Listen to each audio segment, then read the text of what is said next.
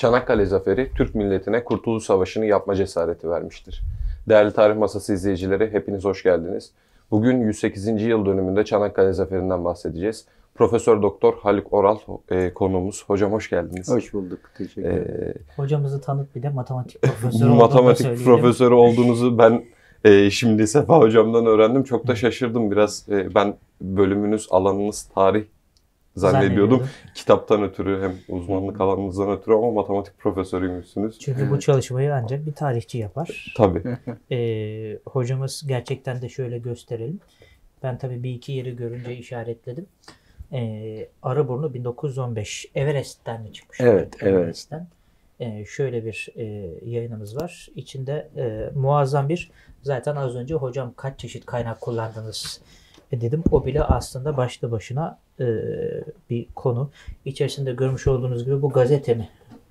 O herhalde. bildiri. Ha, belge. Evet. 13 numaralı belge. Çeşitli Evet. kartpostallar var, Evet. resimler var, küpürler var. Ee, şurada mesela enteresan bir şey var. Bunu da gösterelim. Ee, bu bir e, matara mı hocam? Evet. Matara ve e, şöyle herhalde gösteriyorum. Bu mataranın şurasında herhalde zannediyorsam e, iz var. E, şarapnel izi herhalde muhtemelen veya kurşun evet. izi. Evet. Bu mataranın sahibi de hemen e, yine e, burada. Adı neymiş? Bernard Bernard Philip, Philip Nettleton. Nettleton adında. E, yani e, kaynak çeşitliliği ile bile e, muazzam bir çalışma olmuş. Hocam ellerinize sağlık. Çok E, teşekkür öncelikle ederim. böyle bir e, çalışmayı ortaya koyduğunuz için tekrar hoş geldiniz. Hoş bulduk. Ee, hocam şimdi Çanakkale Zaferi dediğimiz zaman e, iki tip muharebe çeşidi görüyoruz aslında değil mi? Yani bir deniz muharebeleri var, bir de karada gerçekleşen e, bir muharebe var. E, muharebe deniz, olarak deniz muharebesi derken tabii orada deniz harbi var, e, mayın harbi var ama Evet. aslında o bir deniz önleme harekatı bizim yaptığımız. Yani tam anlamıyla deniz muharebesi karşılıklı iki deniz gücünün birbiriyle çarpışması. Biz o yüzden ona deniz önleme muharebesi veya kıyı önleme muharebesi e, diyoruz. Maritime Interception Operation diyorlar Batılılar. E, ama tabii öyle artık yerleştiği için öyle Evet. Doğru. e, gidiyor. doğru. e, burada biz e, 18 Mart aslında Deniz Zaferi'nin yıl dönümü. Hı hı. E, bu buraya gelen süreçte Çanakkale sonuçta Birinci Dünya Savaşı'nda e, Osmanlı İmparatorluğu'nun savaştığı cephelerden biri. E, buraya giden süreç ne oldu? Nasıl oldu? Çanakkale'nin önemi neydi? Burada e, bu kadar büyük çapta muharebeler gerçekleşti hocam. Şimdi e, Çanakkale'nin önemi e, bir kere savaşın başlarında olmuş olması. Yani Çanakkale Savaşı savaşın son yıllarında değil de başlarında oldu. Ve aslında sebebi e, İngilizler, Fransızlar açısından bakacak olursanız Avrupa'da yapılan savaş artık bir beraberlik durumuna gelmişti. İki tarafta ilerleyemiyordu ve, ve bu durumu değiştirebilmek için yeni bir cephe açılmasına karar verildi. Bunun başka sebepleri de vardı. Ruslara yardım edebilmek vesaire gibi. Ve e, daha çok Winston Churchill'in e, ne diyelim iddiasıyla, savunmasıyla Boğazlara bir saldırı yapmaya karar verdi İngilizler. Tabii Fransız donanması da işin içinde. Ee, ama orada çok bence çok büyük bir taktik hatası yapıldı. Çünkü önce sadece denizden saldırarak geçebileceklerini düşündüler ve hiç e, kara savaşlarını düşünmediler. Ve bu neticede e, dediğimiz gibi 18 Mart'ın yıl dönümündeyiz. 18 Mart'ta son teşebbüsten sonra sadece denizden geçemediklerini, geçemeyeceklerini anladılar ve kara savaşına dönüleceği belli oldu tabii ki. Orada da çok büyük bir taktik hatası yaptılar. Çok uzun müddet beklediler. 18 Mart'ta e, Boğaz'a saldırılar bitti. 25 Nisan'da kara e, saldırısı başladı. Arada bir aydan fazla bir zaman geçti. Bu arada zaten daha sonra isminden bahsedeceğiz. Liman von Sanders e, Türk bu bölgede görevli Türk ordusunun başına geçirildi ve Türkiye'de 5 yıl diye çok önemli bir kaynak eseri vardır. Orada şey der, İngilizlerin bana bir hafta 10 gün gibi bir zaman tanıması için Tanrı'ya dua ediyordum der. Çünkü işte hazırlıkları yapacak falan. Fakat İngilizler bir hafta on günden çok çok daha uzun bir Bir buçuk ay neredeyse. evet zaman tanıdılar. O da e, bizim kara savunmamızın oturmasına çok çok yardımcı oldu. Yine ufak bir parantez açayım. Aslında İngilizler bu Çanakkale'ye saldırı olayı böyle birdenbire akıllarına gelen ve hemen yapalım dedikleri bir şey değil. Çok uzun yıllardır Çanakkale'ye bir saldırı olursa nasıl yapılmalı vesaire diye raporlar hazırlatıyorlardı. Bu raporlardan birini de çok çok çok önemli bir e, Yunanlı asker olan Metaxas'a hazırlatmışlar 1908'de. Ve Metaxas'ın raporu şu. Sadece karadan veya sadece boğazlardan yapılan bir saldırı e, Türklere karşı, Osmanlılara karşı başarılı olamaz. Saldırının hem denizden hem karadan aynı anda başlatılması lazım. Ve sayı da veriyor. Kullanılacak asker sayısı için 120 bin küsür diye sayı da veriyor bu raporda. Fakat İngilizler bu raporu hazırlatmış olmalarına rağmen e, tamamıyla bunu şey yaptılar, göz ardı ettiler. Deniz savaşlarında tek başına başarılı olamadılar ve kara savaşı başlarken de Metaksas'ın öngördüğü e, asker sayısından çok daha az askerle. Yani hep böyle bir e, Osmanlılar nasıl olsa bunu beceremeyecekler. Biz nasıl olsa bunu yapacağız havasında çok da ciddiye almadan diye söyleyebiliriz. Bir e, şey başlattılar. Çıkarma başlattılar ve neticede ortada. Burada e, ben Çanakkale Savaşı'nın Kurtuluş Savaşı'na çok bağlı olduğunu düşünüyorum. Zaten onu da konuşacağız. Metaksas dediğim e, Yunanlı komutandan bir daha bahsedeyim. E, Yunanlılar İzmir'i işgal ed- ettikten sonra Metaksas onlarla ilgili aman sakın çok Anadolu'nun içlerine girmeyin çıkamazsınız diye o zaman da uyardı. Bu adamı o zaman da dinlemediler. Ve neticede e, Kurtuluş Savaşı'nda da Yunanlıların yaptığı en büyük hatalardan biri o oldu. Anadolu'nun içlerine kadar girmeleri oldu. Evet. Ee, burada hocam şimdi e, hem karadan hem denizden aynı anda saldırmaları gerekiyordu. Metaxas'ın raporunda Evet. bu var. Evet. Ee, peki burada e, direkt olarak e, deniz saldırısı yapıp denizden gitmeyi düşündüler ve o dönemde işte e, söylenen şeyler var. İşte biz beş çayını İstanbul'da içeriz e, gibi söylemler e, dile getiriliyor. E, Osmanlı'yı çok güçsüz gördüklerinden, gerçekten hasta adam olarak gördüklerinden mi e, böyle bir şey yaptılar? O raporu dikkate almamalarının sebebi e, tamamen o güçsüz görme miydi yoksa başka sebepleri de var mıydı? E, askerlerin bölünmüş olması e, o anda yoksa yani çok farklı cephelerde savaşıyor olmaları e, İngilizlerin ve diğer e, devletlerin e, onları sadece deniz e, saldırısıyla boğazı geçeriz e, düşüncesine itti. E, buradaki fikriniz nedir hocam? Valla zannediyorum eee, denizden yani boğazı zorladıkları zaman eee, Osmanlı'nın çok büyük bir direniş göstermeyeceğini, eee, büyük bir eee, direnişle karşılaşmayacaklarını, karşılaşsalar bile bunu kolaylıkla atlatabileceklerini düşündüler. Ama şöyle bir şey vardı.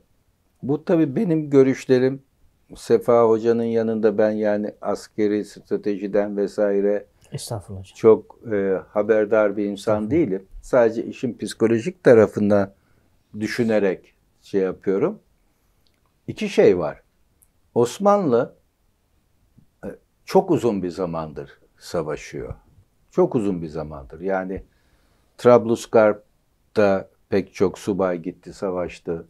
Yunan Savaşı vardı ondan evvel. Balkan Savaşı vardı. Yani Osmanlı askerinin e, savaş tecrübesi oldukça fazlaydı. İkincisi e, pek çok yerde savaşın kaybedilmiş olmasına rağmen Yunan Savaşı'nı kazandık ama onu da e, masada kaybettik Evet. diyelim. E, artık savaş kapımıza gelmişti. Yani uzak yerlerde yapılan savaşlardan bambaşka bir savaş. Çanakkale Boğazı demek, payitahtın giriş kapısı demek. Hilafetin giriş kapısı demek. Ya orada savaşan askerlerin evlerinin giriş kapısı demek. Dolayısıyla artık bence oradaki Osmanlı askerinin en büyük psikolojisi e, evinin kapısının önünde evini, ailesini korumak için de savaşmaya başladı ve direniş İngilizlerin veya Fransızların benz- beklediğinden çok çok daha fazla oldu. Yani e, o zamanki subayların anılarını okuyorum. Artık insanlar tamamıyla ölümü göze al- alarak saldırıyorlar. Mesela 27. Alay Kumandanı Şefik Bey'in anılarında anlatıyor. Sabah çıkarma başladıktan sonra Şefik Bey bir bakıyor pek çok çalıda, çalının arkasında kirli çamaşır görüyor. Çünkü bütün askerler şehit olacaklarını düşünerek üzerlerindeki kirli çamaşırları çıkarmışlar. Temiz çamaşır giymişler. Mezara Şehit diye. olursak m- bari şehit olursak temiz çamaşırlarla şehit olalım diye. Yani bunun stratejik hiçbir önemi olmayabilir. Ama bunu yapan askerin e, düşmana ne kadar büyük bir direnç göstereceğini anlamak da gayet kolaydır diye düşünüyorum. Orada iş zaten nefsi müdafaya. Hani Evet. bu bir kazanım savaşı falan değil. Değil. Varlık yokluk mücadelesine e, Evet. dönen bir savaş olduğu için. Bir de Balkan Harbi'nde galiba etkisi var hocam. Hani o e, hani orada hani 4 sene önce kurulan bir devletin affedersiniz ordularına mı yenildiniz falan Evet. gibi Evet, bir evet, ağır evet, bir e, evet, suçlamanın evet. ya bir biz bir daha böyle bir şeye maruz kalmayacağız anlayışı da zannedersem doğru. etkin olmuş olmalı. Ya Yarbay Mustafa Kemal'in o zamanlar Çanakkale Savaşı başladığında Mustafa Kemal Atatürk yarbay. O zaman yaptığı konuşmalar var. Ee, bu gayet rahatlıklar yerde bulunabilir. O Balkan Savaşı'nda yaşanan utancın bir daha yaşanması yerine ölümü tercih etmeyecek bir asker düşünemiyorum mealinde. Ve gerçekten de öyle oldu. Gerçekten de öyle oldu. Ee, burada hocam deniz e, savaşlarının, deniz muharebelerinin olduğu dönem. Deniz muharebeleri e, demin Sefa Hocam da söyledi dememek lazım. Belki Boğaz muharebesi falan da denilebilir. Çünkü bir taraf savunma e, karada, Karada. bir taraf denizde. Yani deniz muharebesi deyince iki tarafında deniz gücü olması lazım. Ee, o, e, orada bizim bir yani Osmanlı ordusunun o dönemde bir e, deniz gücü yok. Karşı tarafa işte bir savaş gemisiyle mukavemet gösteremiyor. Mayın Ee, faaliyetimiz var. Bir mayın faaliyeti var. Ee, o mayın faaliyetini soracaktım ben de tam olarak. Bir e, boğazlara mayın döşenmesi e, hususu var. E, o nasıl gerçekleşiyor? Orada bir e, onunla alakalı da çok fazla şey okuduk, gördük. Evet. E, hem televizyonlarda bunların işte e, filmlerde falan da gördük sürekli olarak izledik. E, işte komutanın e, rüyasına girmesi, mayınları döşemesi e, tarzında ondan sonra emir vermesi e, tarzında şeyler gördük. Burada durum aslında tam olarak nedir hocam? Şimdi ben e, eksik bırakırsam Sefa Hocam tamamlasın. Estağfurullah hocam. Ee, savaş zamanında, bütün savaş zamanlarında e, askerin moralini ve halkın moralini e, iyi tutmak için bir takım efsaneler üretilir. E, ama e, savaş geçip bittikten sonra o efsaneler yerine artık gerçekleri aramak lazımdır. E, tabii ki pek çok mayın hattı vardı e, Çanakkale Boğazı'nda. Ama en önemlisi e,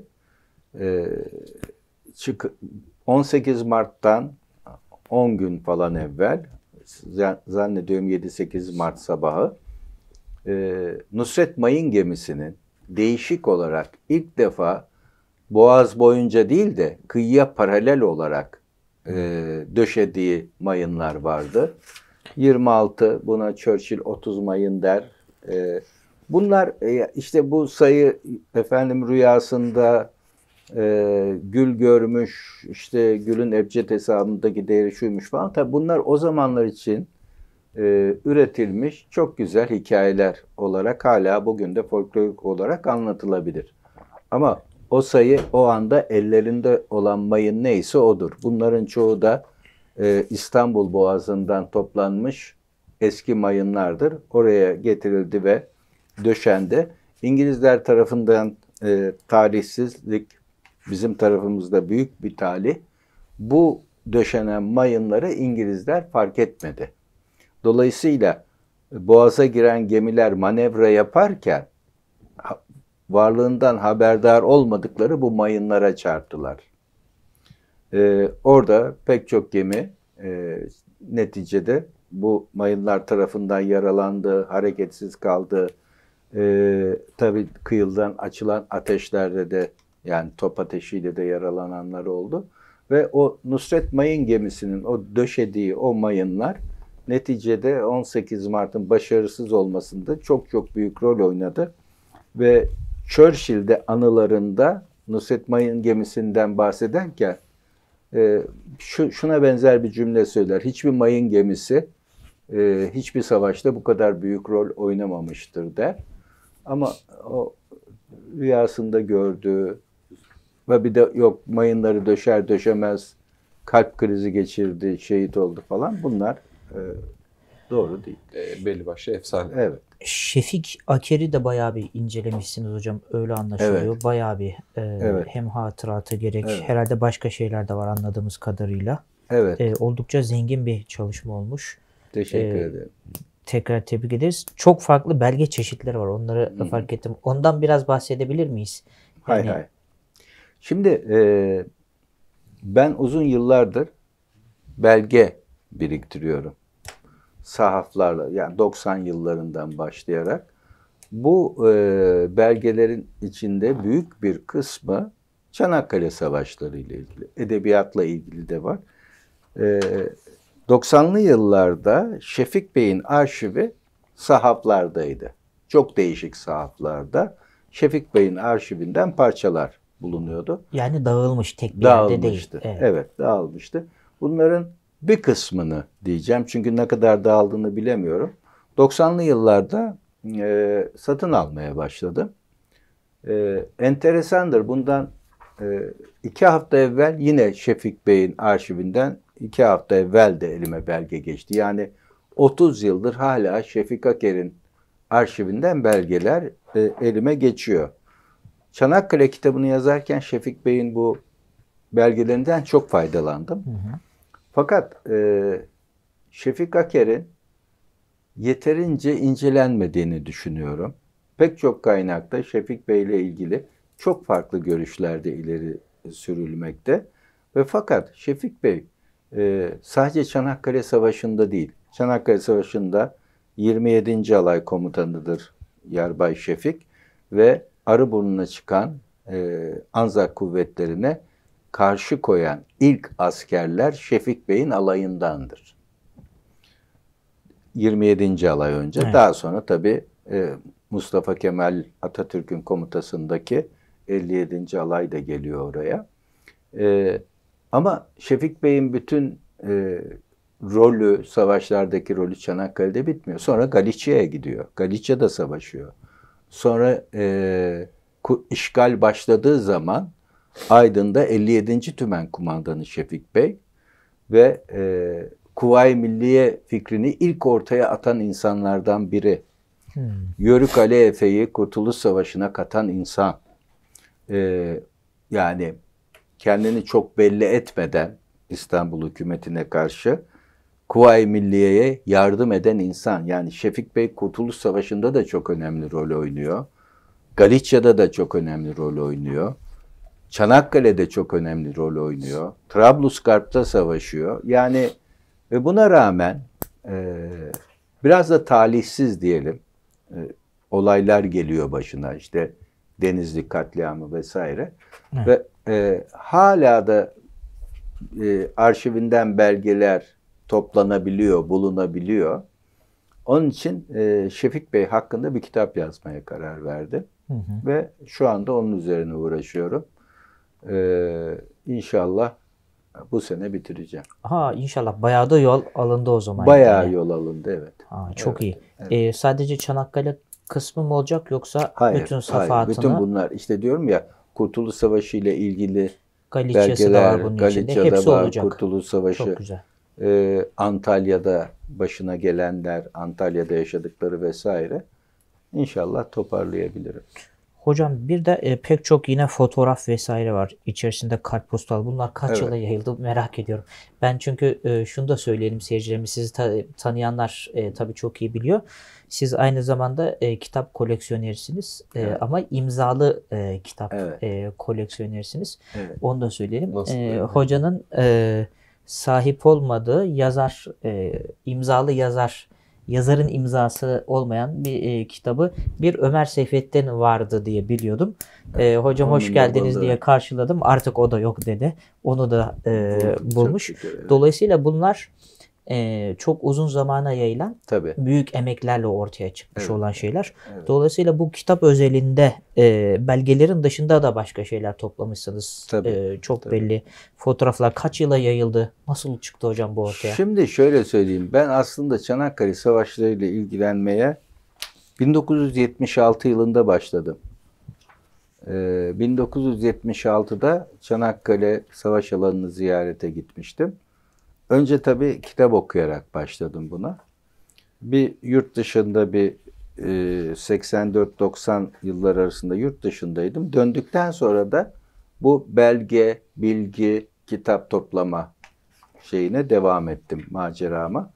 A- Şöyle diyebilirim Çanakkale ile ilgili son 30 senedir belge topladım. Hala karşıma çıksa yine alıyorum. Hı hı. Ee, dolayısıyla oturup hadi artık ben şu kitabı yazayım diye başlamıyorsun. Hı hı. Yıllarca Eline birikiyor. malzeme geçtikçe onlarla ilgili makaleler oluyor, şunlar yazılıyor falan.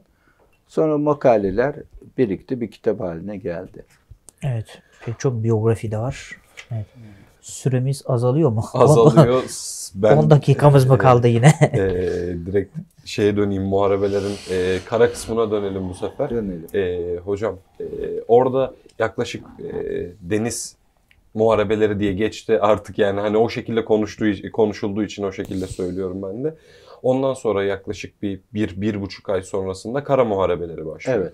Kara muharebelerinde neler yaşanıyor e, iki ordu arasında yani Osmanlı İmparatorluğu ve e, o dönem İtilaf İtilaf Devletleri ordusu Evet. arasında Evet. e, ne tip e, Öncelikle bu sürenin bu kadar çabuk geçtiğini fark etmedim. Lafı uzattığım Evet. yerler için özür diliyorum. Estağfurullah hocam. estağfurullah. Ee, kısa bir e, şey yapalım.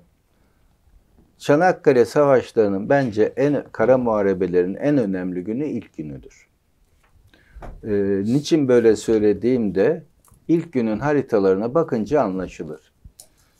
Ee, ilk gün e, beş ayrı yere çıkartma çıkarma yaptılar ve ilk gün elde edilen, işgal edilen bölgeler neredeyse Ağustos'ta tekrar bir çıkarma yapana kadar o sınırlar hiç değişmedi.